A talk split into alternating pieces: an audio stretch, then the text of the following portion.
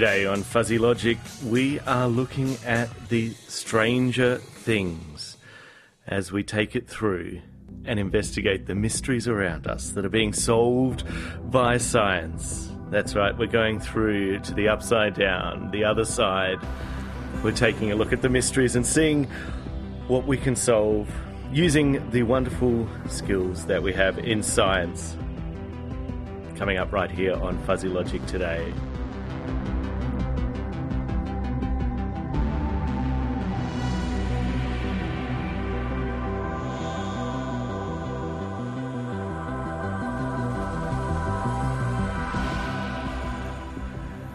Good morning, Canberra. My name is Broderick, and you are tuning into Fuzzy Logic here on 98.3 2XXFM Community Radio. Thank you very much to Irish Voice for the show beforehand, but now we are about to launch into our Science on a Sunday, our 60 minutes into the science world. And today we're delving into the stranger things. And to help me out with that, I've got Karina in the studio. Good morning, Karina. Good morning, Broderick. Oh, so many strange mysteries we have in store today. We do, we do. And it's, it's wonderful because uh, strange things get unearthed all the time. And uh, sometimes we can use science to solve them. Some, some of the mysteries we're going to be presenting today haven't quite been solved by science yet either So there's a, still more to be discovered. Always more to be discovered. so let's jump straight into it because we've got a couple of stories that kind of kicked off this theme for us mm. when we were thinking about it today. And I'm going to start off with one which I think is a is a mystery within a mystery. Yes.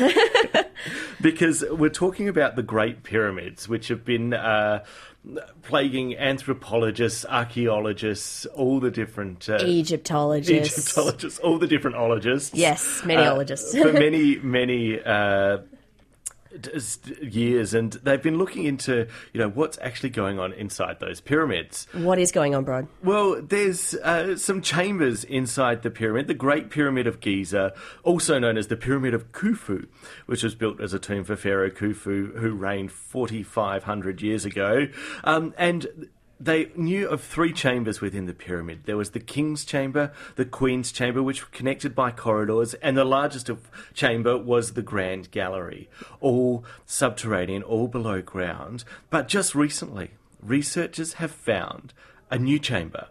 What? A new chamber. That's right. It is currently called the Void. Uh, Very okay. so, so, is there things in it? Well, this is what they don't know because they found the space. It's sitting about between forty and fifty meters above the floor of the Queen's chamber, and all they can see at the moment is that there's a big void, there's a big gap, there's a big hole, there's nothing there.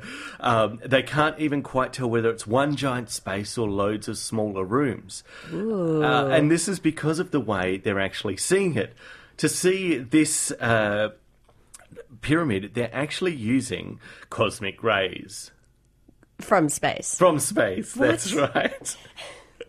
so uh, it might sound a bit strange, uh, but quite interestingly, uh, the uh, first application of this actually happened many decades ago. Um, and so it's not just cosmic rays that they're using, but it is uh, a byproduct of the cosmic rays, which are muons. Um, and so muons, uh, for those of you who don't know, like myself up until recently, I knew the name. I didn't I've quite heard know what of it was. them, but uh, yeah, I also don't know. What do they do? Well, they're uh, a particle similar to an electron. So they're a, a subatomic particle. So really uh, small. Really small. Uh, can't see them, and quite similar to an electron in terms of you can't break it down into anything smaller. Mm-hmm. Uh, they have an electric charge of negative one electron, just like electrons do. they have a spin of a half. I'm not quite sure what that means, but it's important in classifying a muon. yes. Um, but the uh, difference between uh, an electron and a muon is that an electron, uh, a muon rather, has a much greater mass to it. Oh. So electrons, in terms of subatomic particles, electrons are pretty light. Mm. Um, they don't have much mass to them. A muon is uh, about uh, 207 times greater in mass than an electron. 207 times. That's quite a bit. Yeah. yeah. I mean, I mean, we're talking, you know, atomic scale here, yes. pretty tiny stuff. but, but relatively. Yeah, heaps bigger. And so what it means is that uh, because they have a much greater mass, uh, muons aren't uh, able to be as accelerated as quickly as um, uh, electrons when they encounter electromagnetic fields um, or various other impediments. Uh, so basically, what it means is when uh, electrons are accelerated, they can be stopped pretty easily. Muons, are much more weight to them, it makes it much harder to stop them, and so they can penetrate much more deeply into matter than electrons can. Good old Newton's laws. Yeah, that's Yeah. right. I mean, uh, yeah, Newtonian physics at the subatomic level, It's it, it does different stuff. Yeah. but basically. Um, and so what it means is that uh, the cosmic rays coming from uh, our atmosphere generate muons and they penetrate, and they actually penetrate down into the Earth's surface. And in fact, they even go into deep mines. Mm. Um, and some of the first uses of muons uh, for measurement were actually in the uh, snowy. Um, Oh. down in the snowy hydros, in the snowy mountains, where uh, physicists wanted to measure the thickness of rock uh, called the overburden. Is that a term you're familiar with, geologist Karina? Uh, y- yes, yes, it is. right. Yes. So, yeah. What, what is the overburden? Uh, the overburden is literally just the, the rock and regolith and stuff uh, above the thing you're looking for. Okay, so in this case, they were looking at the overburden over the Guthega Munyang tunnel. tunnel. Yes. Yeah. Yeah. So, So- it's just the the um, geological material above Okay, it, cool. essentially. Yeah, so that was happening back in 1954. They were using muons to measure this, um, and now they are using it to see what's happening into the pyramids. So, as I said, the muons are penetrating deep through the stone. Um, so, basically, they're putting muon detectors inside the pyramids in the parts where they can reach the Ah, that would- that they know. Yeah, that was my question. Because okay, so the cosmic rays are going in, muons are penetrating, but how do we actually pick them up? Yeah, so uh, a muon detector, it's as simple as that. Oh, But, but that's the- what it says on the tin. the, the interesting thing about these muon detectors is um, only about 1% of muons make it through large, dense buildings such as the Great Pyramid. So it actually takes months for them to scan. Uh, it's kind of like a, a long exposure photo. Um, when you open your lens in the photo, you know, you're taking photos of the stars, you might have the, the camera shutter open for minutes to hours, uh, depending on what sort of photo you want to take. And so in this case, they have their scans uh, sitting in there for year, uh, for months rather. Um, and so slowly over time, they build up um, that picture uh, through the different muons coming through, uh, and they can they've finally reached a point now uh, where they've got enough of an image uh, to show what's happening. And so what they've they've ended up with is they laid um, muon detecting films in the Queen's chamber and uh, the corridor next door, and started to change them every couple of months, and eventually showed an unexpected muon excess region um, which basically means more muons coming through than they thought because there's nothing there. And so they they reckon that there's a, a chamber there. because if there wasn't a chamber there, they'd be being blocked by the um, overburden and, and the building itself, right? That's right, that's right. And they, in fact, they actually went through a range of other muon detection methods as well to triple check that they weren't making mistakes. And no, they've confirmed that there is a great void inside the Oh, pyramids. so much potential. Indeed, indeed. So it's pretty pretty impressive stuff to be able to tell that. Their next step that they're going to do is um, see if they can get some. Uh, uh, flying robots in there or something like that. Um, currently, they're aiming to have a robot that can fit in a three centimetre hole to explore the large structures. Um, you know, basically flying little drones that they can fly inside to Yeah. explore.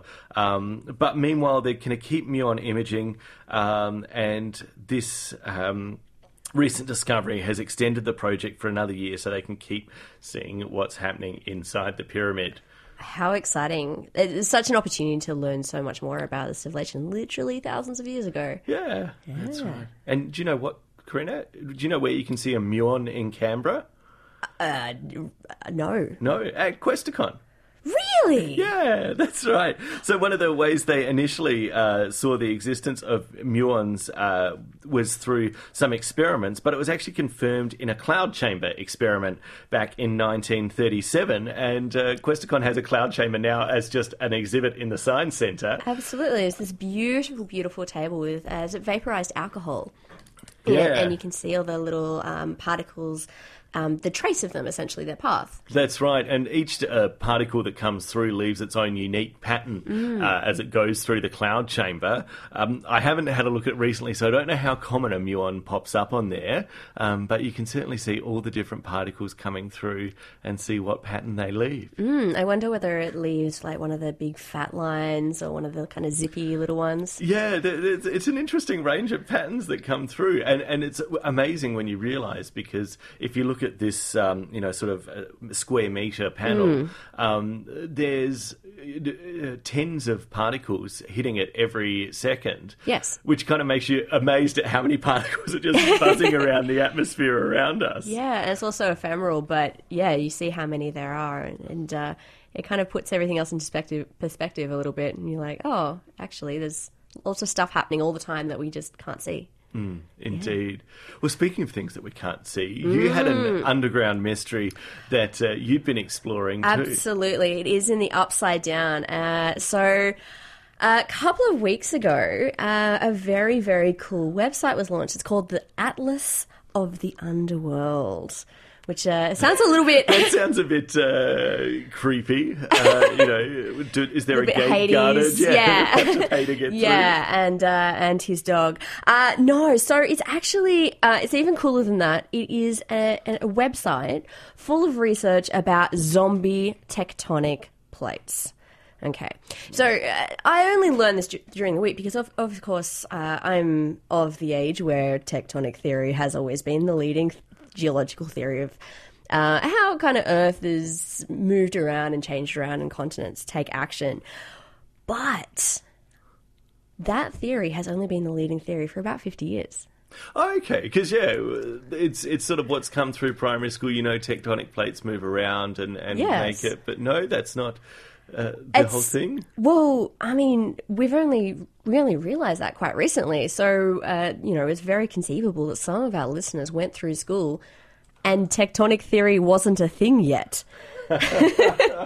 so, tectonic theory. Okay, so essentially, the the Earth. Uh, you know, there's oceans, there's continents, but it's not one continuous surface, right? The um, as we go down, you've got the crust on the outside, so it's kind of like, um, you know, the skin on the outside. Uh, then we've got the mantle, the next layer down, which is a little bit molten and very ooey and gooey and quite hot. And then we have our outer core, uh, again, even hotter. Um, we're starting to get more iron content, less of our lighter minerals um, that are oxygen based. And then, of course, we have our solid inner core, which is a really big hot ball of iron. Very, very dense. So we've got all these layers, and, and our crust on the outside, it is uh, made up of these tectonic plates. So it's kind of like a jigsaw puzzle, I guess you could say. We've got uh, continental plates, we've got oceanic plates. But it's not a puzzle where you just put into place and it's done. Yeah. No, no, no. Okay. So tectonic plates are, co- are constantly moving, and that's partly because of you know convention, uh, convention, convection in the mantle, um, and so our plates are cor- uh, constantly crashing into each other, moving apart from each other, sliding alongside each other, right? And so these boundaries between our plates, that's where we've got all that action of, um, you know, things colliding and moving apart and sliding past.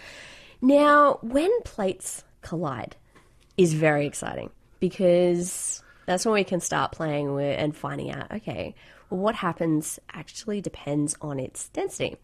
So continental plates are pretty light and bouncy and not very dense. And so when they crash into each other, um, they push up, we get mountains. So that's where we get our Himalayas, for example. Um, if two oceanic plates collide, they're also of similar density. They're much higher density. That's where we can get um, mountain ridges uh, underneath the ocean as well. But if we have an oceanic plate, which is nice and heavy and dense, and a continental plate, which is not very dense, one goes over the top of the other. So our oceanic plate, which is uh, very dense, subducts down into the mantle. Now, because it's hot and high pressure there, it starts to melt down. Now, this melting, depending on things like how much air and water gets caught up in there, we have this Benioff zone. It's about 700 kilometers deep at, or uh, up to. Uh, and that's where we get earthquakes. And that's how we can tell that, you know, we still have an active plate going down into the mantle. We get earthquakes, we get tremors, we might get some small volcanoes. Okay. But once it passes the Benioff zone, it kind of falls off our radar and it just ceases to exist as far as we're concerned, right? Right, It just disappears. That's not an area we're looking at below the Benioff. No. No. Okay. No, okay. But then those plates don't actually just disappear. They don't just fall into the ether. Like they're in the mantle. They're still there. Yeah, well, um, in my head, like the mantle is just a giant core of molten red hot stuff. Goo. Yeah. Goo, yeah. Yeah. Um it turns out it's not. Ah. Yeah, it, it's it's a little bit more complicated than that. I mean, in, in, broadly, yes, it is molten rock goo, uh, also known as you know as magma and things. But that's where our our hotspots come from. So not every spot is a hotspot, but they exist. So we can tell that there must be irregularities and abnormalities. That some plates bits are a bit hotter, some bits are a bit colder, some bits are a bit more watery, some bits are a bit more viscous. So it does actually vary with where things are. And if you're introducing new rock into it, you know, what's the mineral content of that? So there's lots of variation across our mantle, and not only with depth, but also just where you are. Okay. So there's two uh, geologists from the Netherlands, um, they're best mates, and they're both named Douwe. Uh, so uh, they're from the University of Utrecht. And as I said, they've just released this website and series of papers known as the Atlas of the Underworld. Now, what they've actually done is gone and mapped out and used our best geological knowledge to map out 94 of these zombie tectonic plates that have subducted down. We can't see them anymore.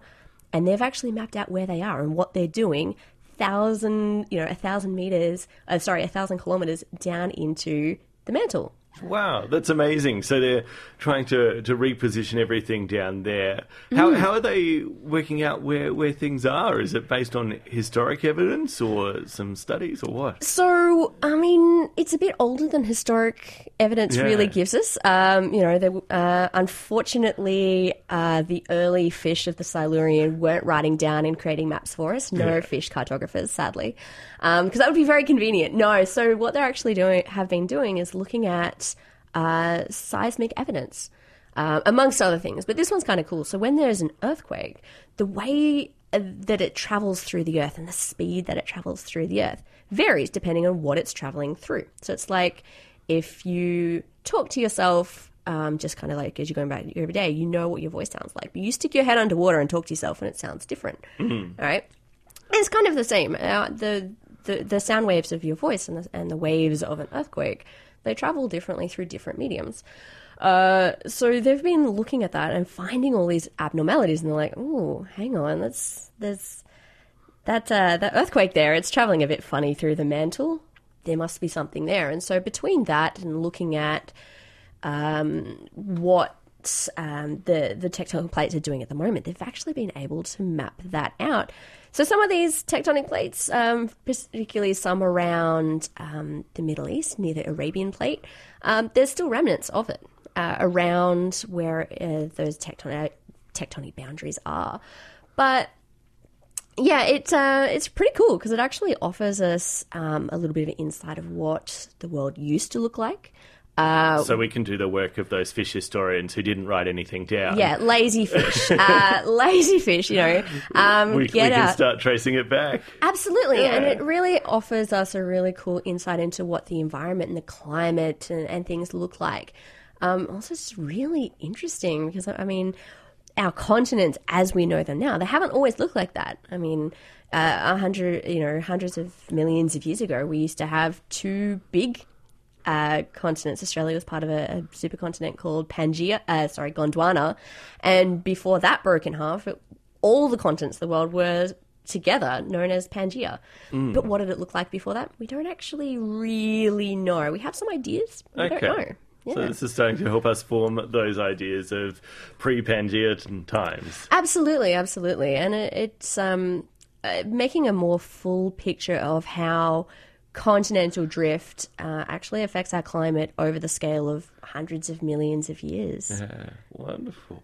Wonderful. I just love the idea that uh, what is now in our underworld was once on the overworld, and uh, I hate to think what's going to happen in millions of years' times when eventually all what's currently above might sink down again and Yeah. change on the surface. Yeah, yeah. I don't think there's going to be a New Zealand for in that time. Oh dear, sorry, yeah, Kiwis. sorry, sorry. It's uh, yeah, New Zealand's definitely being twisted up on that Pacific edge.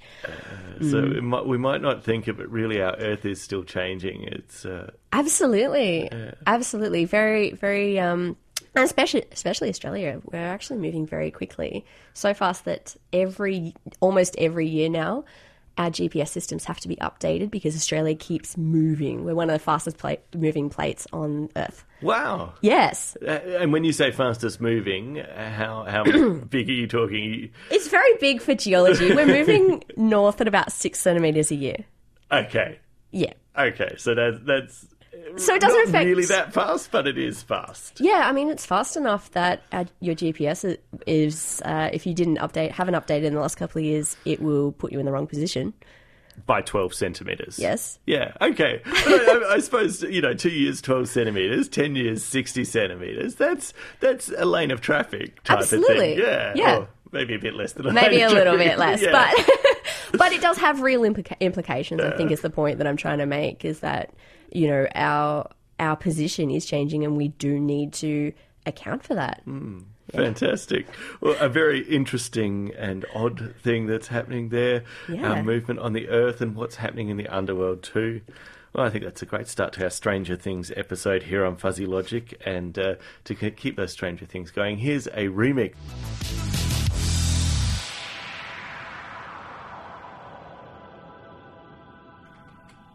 Luke Million there with his remix of the Stranger Things theme. Very appropriate today as we are on our Stranger Things episode of Fuzzy Logic. Strange things are happening around the world all the time, and we can explain it with science, or at least we try to. We do our best. But sometimes we can't answer every strange thing that's happening, can we, Karina? No, we can't. Sometimes it's just a little bit of speculation. And I have a really good example of this. It's something that happened uh, during the week. Um, something that popped up on Facebook, uh, you may have seen it, was uh, dozens and dozens of octopuses uh, coming up ashore. Now, don't send in angry letters to Fuzzy Logic. It is octopuses. It's not octopi. No. No, it's not. Uh, a quick primer in case you're about to be like, Karina, you don't know what you're talking about. I do. Octopuses, uh, a lot of people assume that comes from, uh, octopus comes from the Latin, which would make the plural octopi, except it doesn't. It comes from Greek. And so uh, you could say octopode, Octopode, because the plural of octopodes. puss's feet is pody. podies, Yeah. yes. Uh, but in English, it is correct and acceptable to say octopuses. Easy. Yes. Done. All right. Cool. Little side side note. We're done. Let's let's crack along with the story. So, octopuses um, have been beaching themselves, uh, much like uh, whales might beach themselves. So, dozens of them have been showing up on beaches in Wales.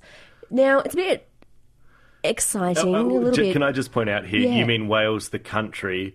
They're not taking themselves ashore on top of Wales. No, no, no. I do mean Wales, the top of the country, Yeah, uh, up in the North Atlantic. Yes. Uh, so uh, they've been beaching themselves and basically coming coming ashore and just plopping themselves on the beach, and nobody really knows why. So there's a tour company, and they were filming it, and they were like, "Hey, this is happening," and people were going, "Ah, let's throw them back in the ocean." And yes, it is the correct thing to do to throw them back in the ocean and help them out but nobody really knows why they were washing up in the first place because it's not really a, a thing that octopuses actually do. Is it the start of the octopus invasion as they try and take over the Earth? Could be, could be the start of the apocalypse and the octopus know what's going on. Yeah. Okay. Yeah, so could be either way. Just, just putting that theory out there. Yeah, yeah. Yep. Highly scientific, Broderick. Thank you. so uh, basically, there's there's a lot of speculation out there. We don't actually have a lot of data, uh, but it's a bit of speculation. So um, the the tour company that um, uh, first filmed this and put it on social media where it kind of went a little bit viral.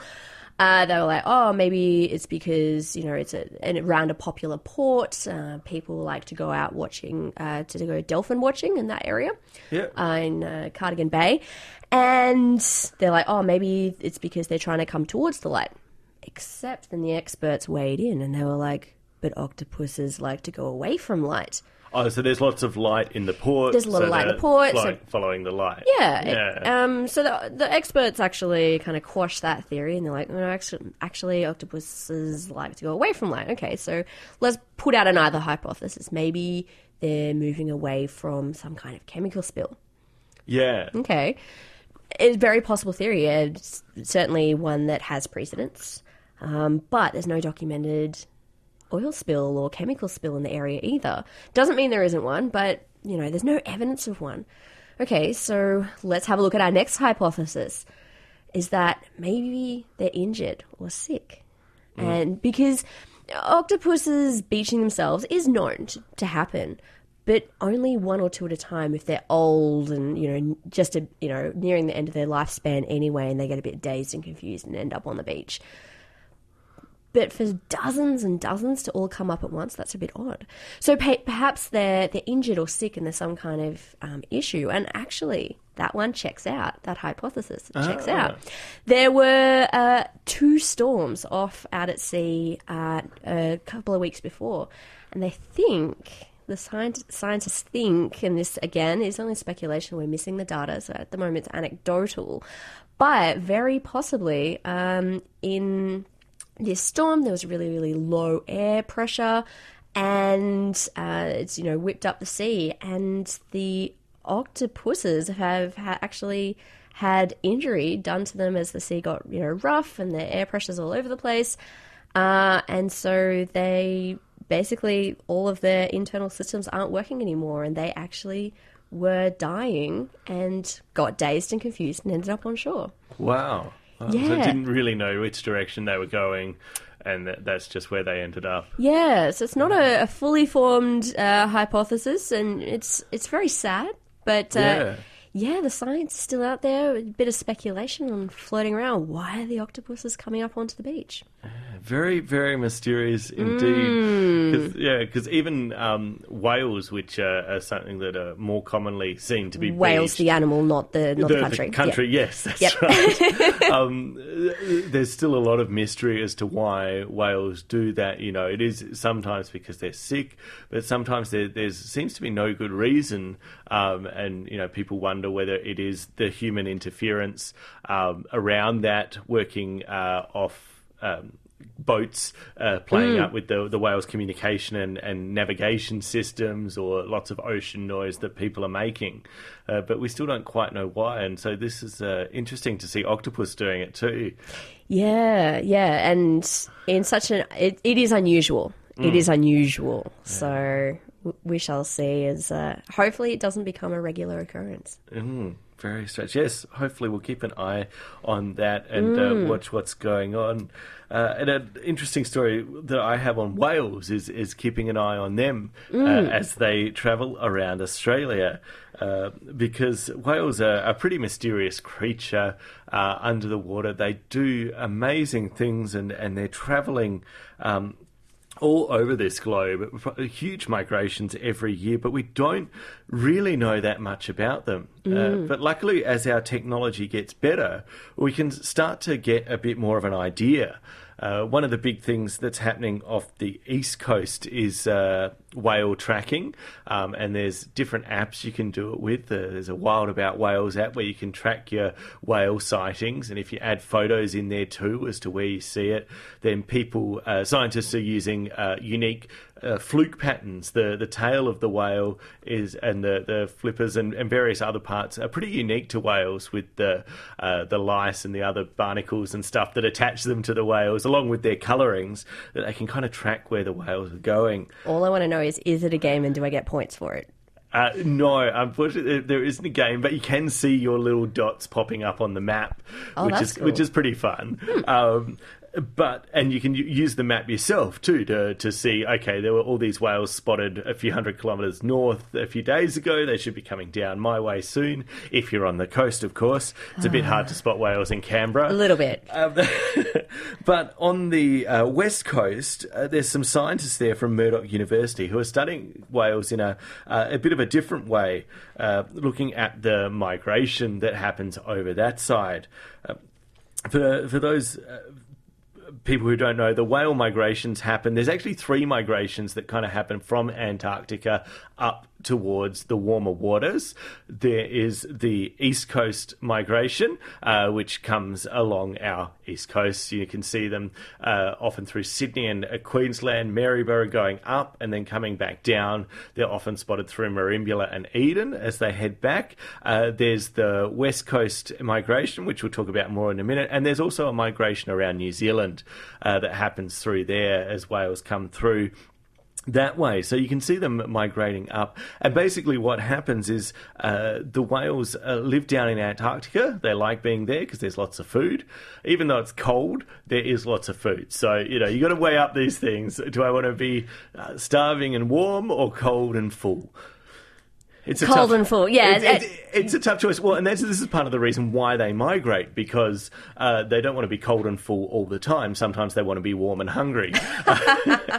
and so around uh, the middle of the year, when it starts getting super cold into winter down in Antarctica, you know, water temperatures drop below zero, uh, they start making their way up north. And up north is often where they mate and give birth uh, as they make their way through to the warmer tropical waters around the reefs up there. And so when they come back down, the whales have been well fed in uh, in Antarctica. They go up. They're starting to eat into those supplies. For those mothers that have babies, they then start feeding calves thousands of liters of milk uh, as they uh, you know make sure their calves are doing well. Um, and so as they start coming back down, they start getting quite skinny. And in fact, I was uh, whale watching last weekend down in Merimbula, and the guys on the boat were pointing out the you could actually see the rib cages of some of the mother whales as they were they were surfacing. Whoa, because I've only ever seen them on their way up.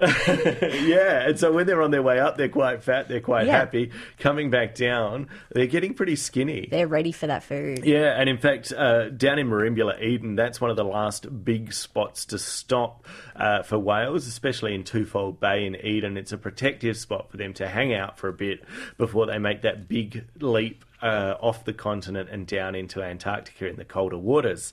Um, so yeah, so it's a really interesting thing to look at uh, how the whales change over this period. And so the researchers from Murdoch University over on the western side of Australia, they're they're tracking those whales and seeing how big they are when they go up and how big they are when they come back and what changes are happening to those whales um, because they know they come up fat and they then come back down. And when they're coming back down they probably haven't eaten for about three to four months. So they're at their thinnest when they're leaving Australia to head back down into the krill filled waters. Um, so the researchers to look at these whales are actually flying drones above them, uh, which is a, a really interesting way to look at it because when you're uh, in a boat on the water around whales, you're obviously interfering in their habitat. It's a pretty invasive thing, and uh, boats are quite noisy underwater too. Uh, Whales have very sensitive hearing. You know, they can communicate with each other kilometres away, uh, so it's uh, really important that they don't interfere. So flying drones above the water is a pretty non-invasive way to track the whales, and you can get much closer than flying a helicopter above them too. Yeah, because when you're up in a helicopter, it's hard to tell. You're like, is that a whale? Is it a shark? Is it just a dark patch of water? It's hard to tell. That's right. That's right. So flying drones is uh, a great way to use uh, current technology to to start to understand more about the whales and what's going on. Um, one of the interesting signs from this research has shown that there's around 30,000 humpback whales off the West Australian coast alone. That's a really good number. It's it's pretty huge, um, and when you add in, uh, so in 2015 off the east coast, they did a census there, and there was about 24,500 humpbacks there. Uh, so you know we're looking at. Um, 50, 60,000 humpbacks, uh, which is a, a huge uh, difference from the uh, almost extinction that they faced just less than 40 years ago when we were still whaling. Um, so the population is recovering really well, and uh, the West Australian population, in fact, is one of the healthiest populations of humpbacks on the planet. Um, you know, they're in natural conditions, a pristine environment, so they can compare them to a range of other um, populations and get a better global understanding of the species as well. Uh, so yeah, it's a really interesting way to track these animals and see what's going on. Yeah, really, really cool use of technology for a really good reason. Yeah, very. Uh, yeah, I, I wonder what the um, whether we'd be able to use it for other kinds of um, you know similar research uh, you, where it's difficult to get to areas, not, but not because it's dangerous, but just because it's invasive. I know that we use, you know, on land we use radio tracking and things like that, and mm. collars. But uh, yeah, I know that um, some friends of mine do some research off in arid areas of Australia, and they use drones for counting as well. So Yeah. Yeah, really cool that they're applying it to the ocean. Yeah, well, and, and the other thing I guess with whales are pretty good in uh, in two ways uh, to be able to use drones. One, they surface regularly, uh, so you can see them, and two, they're not used to airborne predators as well, so they wouldn't be too worried about a drone hovering above them. Yeah, it'd be a Uh, non-event. yeah, that's right. So pretty cool use of technology um, to track these animals. And Speaking of cool uses of technology, I've got a, an interesting story that's uh, coming out of Australia as well. And uh, this is one using technology to have kids doing CAT scans. Oh, I am so ready for this story. That's right. Because we spoke a little bit about it before, and I, I wish this existed a little earlier and in a little few more places. Well, it's it's it's quite amazing that children are able to do uh, CAT scans of uh, cats and aliens and robots and crocodiles. And if this sounds a bit weird, it's because it's a new uh, technology that's been created. Okay, it's not a real CAT scanner, but it is a child-sized replica of an MRI machine. Basically, helping kids to get familiar with the technology before they get put inside an MRI scanner. Uh, and so, what the kids can do is there's four toys that they can put inside their scanner Ollie Elephant, Chris Crocodile, Robert Robot, and Doris Chicken. Uh, and a child can grab any of those toys, put it on the bed of the scanner, and slide it into the donut shaped device. Which detects which character the child has chosen, and they then play an animation of the scan of the toy, telling a story about what has been discovered. For example, Ollie Elephant has accidentally sucked up a fish while drinking. Oh, no. So there's a fish inside uh, the trunk there, uh, while Robert Robot's alien owner has become stuck inside the robot. Oh, Um, no. I, I didn't think it could get worse than Ollie the elephant and his fish. No, well, uh, uh, Doris Chicken, you know, she's not so bad. Uh, she's just got an egg inside her, so you can see the egg inside Doris Chicken there. But um, a fantastic way to make the whole MRI less intimidating, because as we were talking earlier, Karina, you've had an MRI. I have had an MRI. How did it feel going into this giant donut machine? traumatizing. I'm not gonna lie, it's really scary because, especially someone like me, I'd never, you know, being shoved into an MRI. It's already, you know, you don't go and have an MRI when you're healthy and everything's good, right? No. So you're already stressed out. You're already um, worried about what's happening, and then you get, you know, you get sent into this room, and everyone is lovely. Uh, I will say that you know the people who did my MRI were so friendly and so lovely, and um, you know they set me up and I had my headphones and like, "What radio station you want to listen to? We can put it in your headphones." And I was like, "Oh, I want to listen to this one." And they're like, "Cool, we'll set you up some tunes." And you're in the gown and you go into the thing. And of all things, I had to have my head scanned. So it wasn't even my feet or, or anything. It, they were scanning my skull. So my head was in this small donut thing. And what they didn't tell me was that there's like this big knocking sound and everything's vibrating and shaking and these guttural noises. I was not prepared Yeah. and it's really scary. I can't imagine. I was in my early 20s when I had my first MRI, and I found it really intimidating.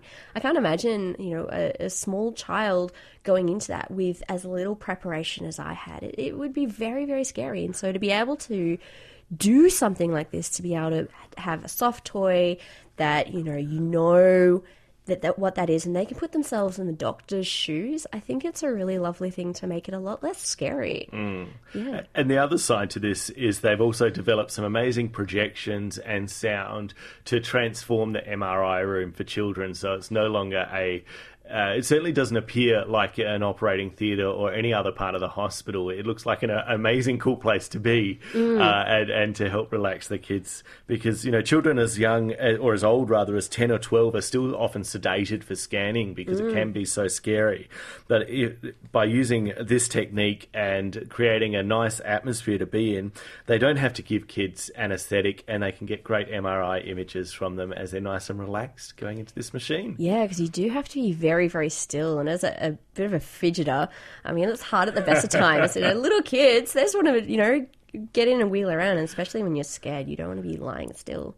So anything that can take the fear out, I'm all for it. I think this is a really beautiful project. Yeah, a nice little application of technology. Mm. They're uh, strange things, kids scanning animals and robots, but a, a nice little outcome from it. Mm. All right, let's have a little bit of music before we get on to our last of the Stranger Things today here on Fuzzy Logic. I thought I'd pick a bit of strange music.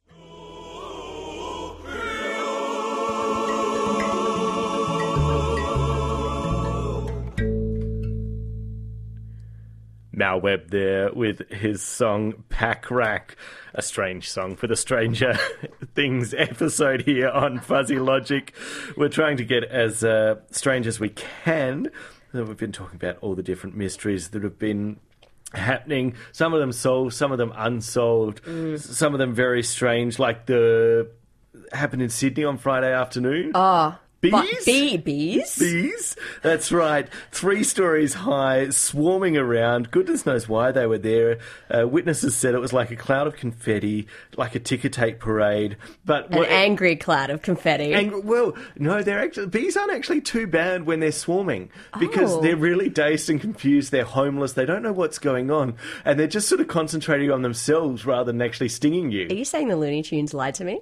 I, I, I am. Well, it depend, I, depends what sort of swarm, I guess, is happening because sometimes the mm. swarms we see on Looney Tunes are to protect the hive. Yes. But in this case, they were hiveless. They didn't know what was going on until the queen bee settled down on a motorbike. And then this front half of a motorbike just got covered in bees. Oh no. Yep. Yeah. Luckily, there was an apiarist working nearby, and she came through to save the day, got the queen bee into a container, and then slowly but surely, all the other bees came along for the ride into this container and got them out of there. Not all heroes wear capes. Some of them wear uh, beehive suits. That's right. That's right. So strange thing. Who knows why they were there? Uh, but it, it was able to be gotten rid of. But yeah, as, as for who knows why things are there, you found another mystery that's happening on the other side of the world, Karina. I did, I did. Who knows why it is there? So over in the Bahamas, uh, there's a, a pretty neat little tourist attraction. Uh, it's called the Cow and the Bull. So on on this island uh, called Eleuthera, uh, over in the Bahamas, um, there is a 15 high, 15 meter high cliff, right?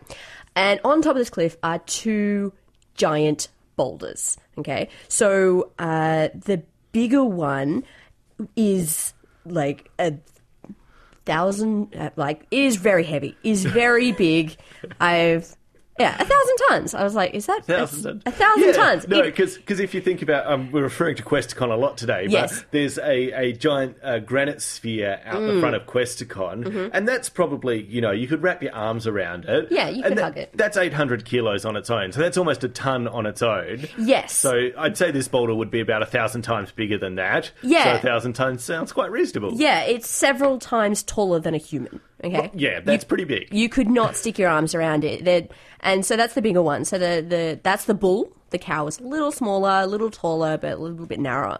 So they're a bit of a tourist attraction but they've actually become really interesting to scientists because somebody just some time ago post, posted or posited the very relevant question how did they get there? Because they're on a 15 meter high cliff. Mm. So they didn't just roll in across the beach. Okay, so they haven't rolled in. They're not like our, like our octopuses. Okay. Okay. It's also there's no hill above it, so they didn't roll down a hill to get there. Did did they get there when the mountain came up? No. No? No, not this time. Okay. no, so nobody really knows. So there's been a lot of hypotheses kind of flying around. And uh, a couple of years ago, uh, two, or- two or three years ago, a scientist, uh, a climate scientist went, oh, actually, probably they arrived here like 100,000 years ago because the climate was different and there were superstorms. And so these boulders have actually come across at the time the ocean levels were a bit higher in this area. The superstorms actually, uh, you know, rustled them up from the ocean floor somewhere else, and they deposited them on this cliff, which was not 15 meters high at the time. Boom, boulders, mystery solved. yeah. Except some scientists more recently, a huge, huge uh, collaboration in a whole bunch of different countries, actually went, is that really the case though? And they've actually fi- did some modeling and they figured out that it wouldn't actually require a superstorm to move these boulders. A regular storm would do it.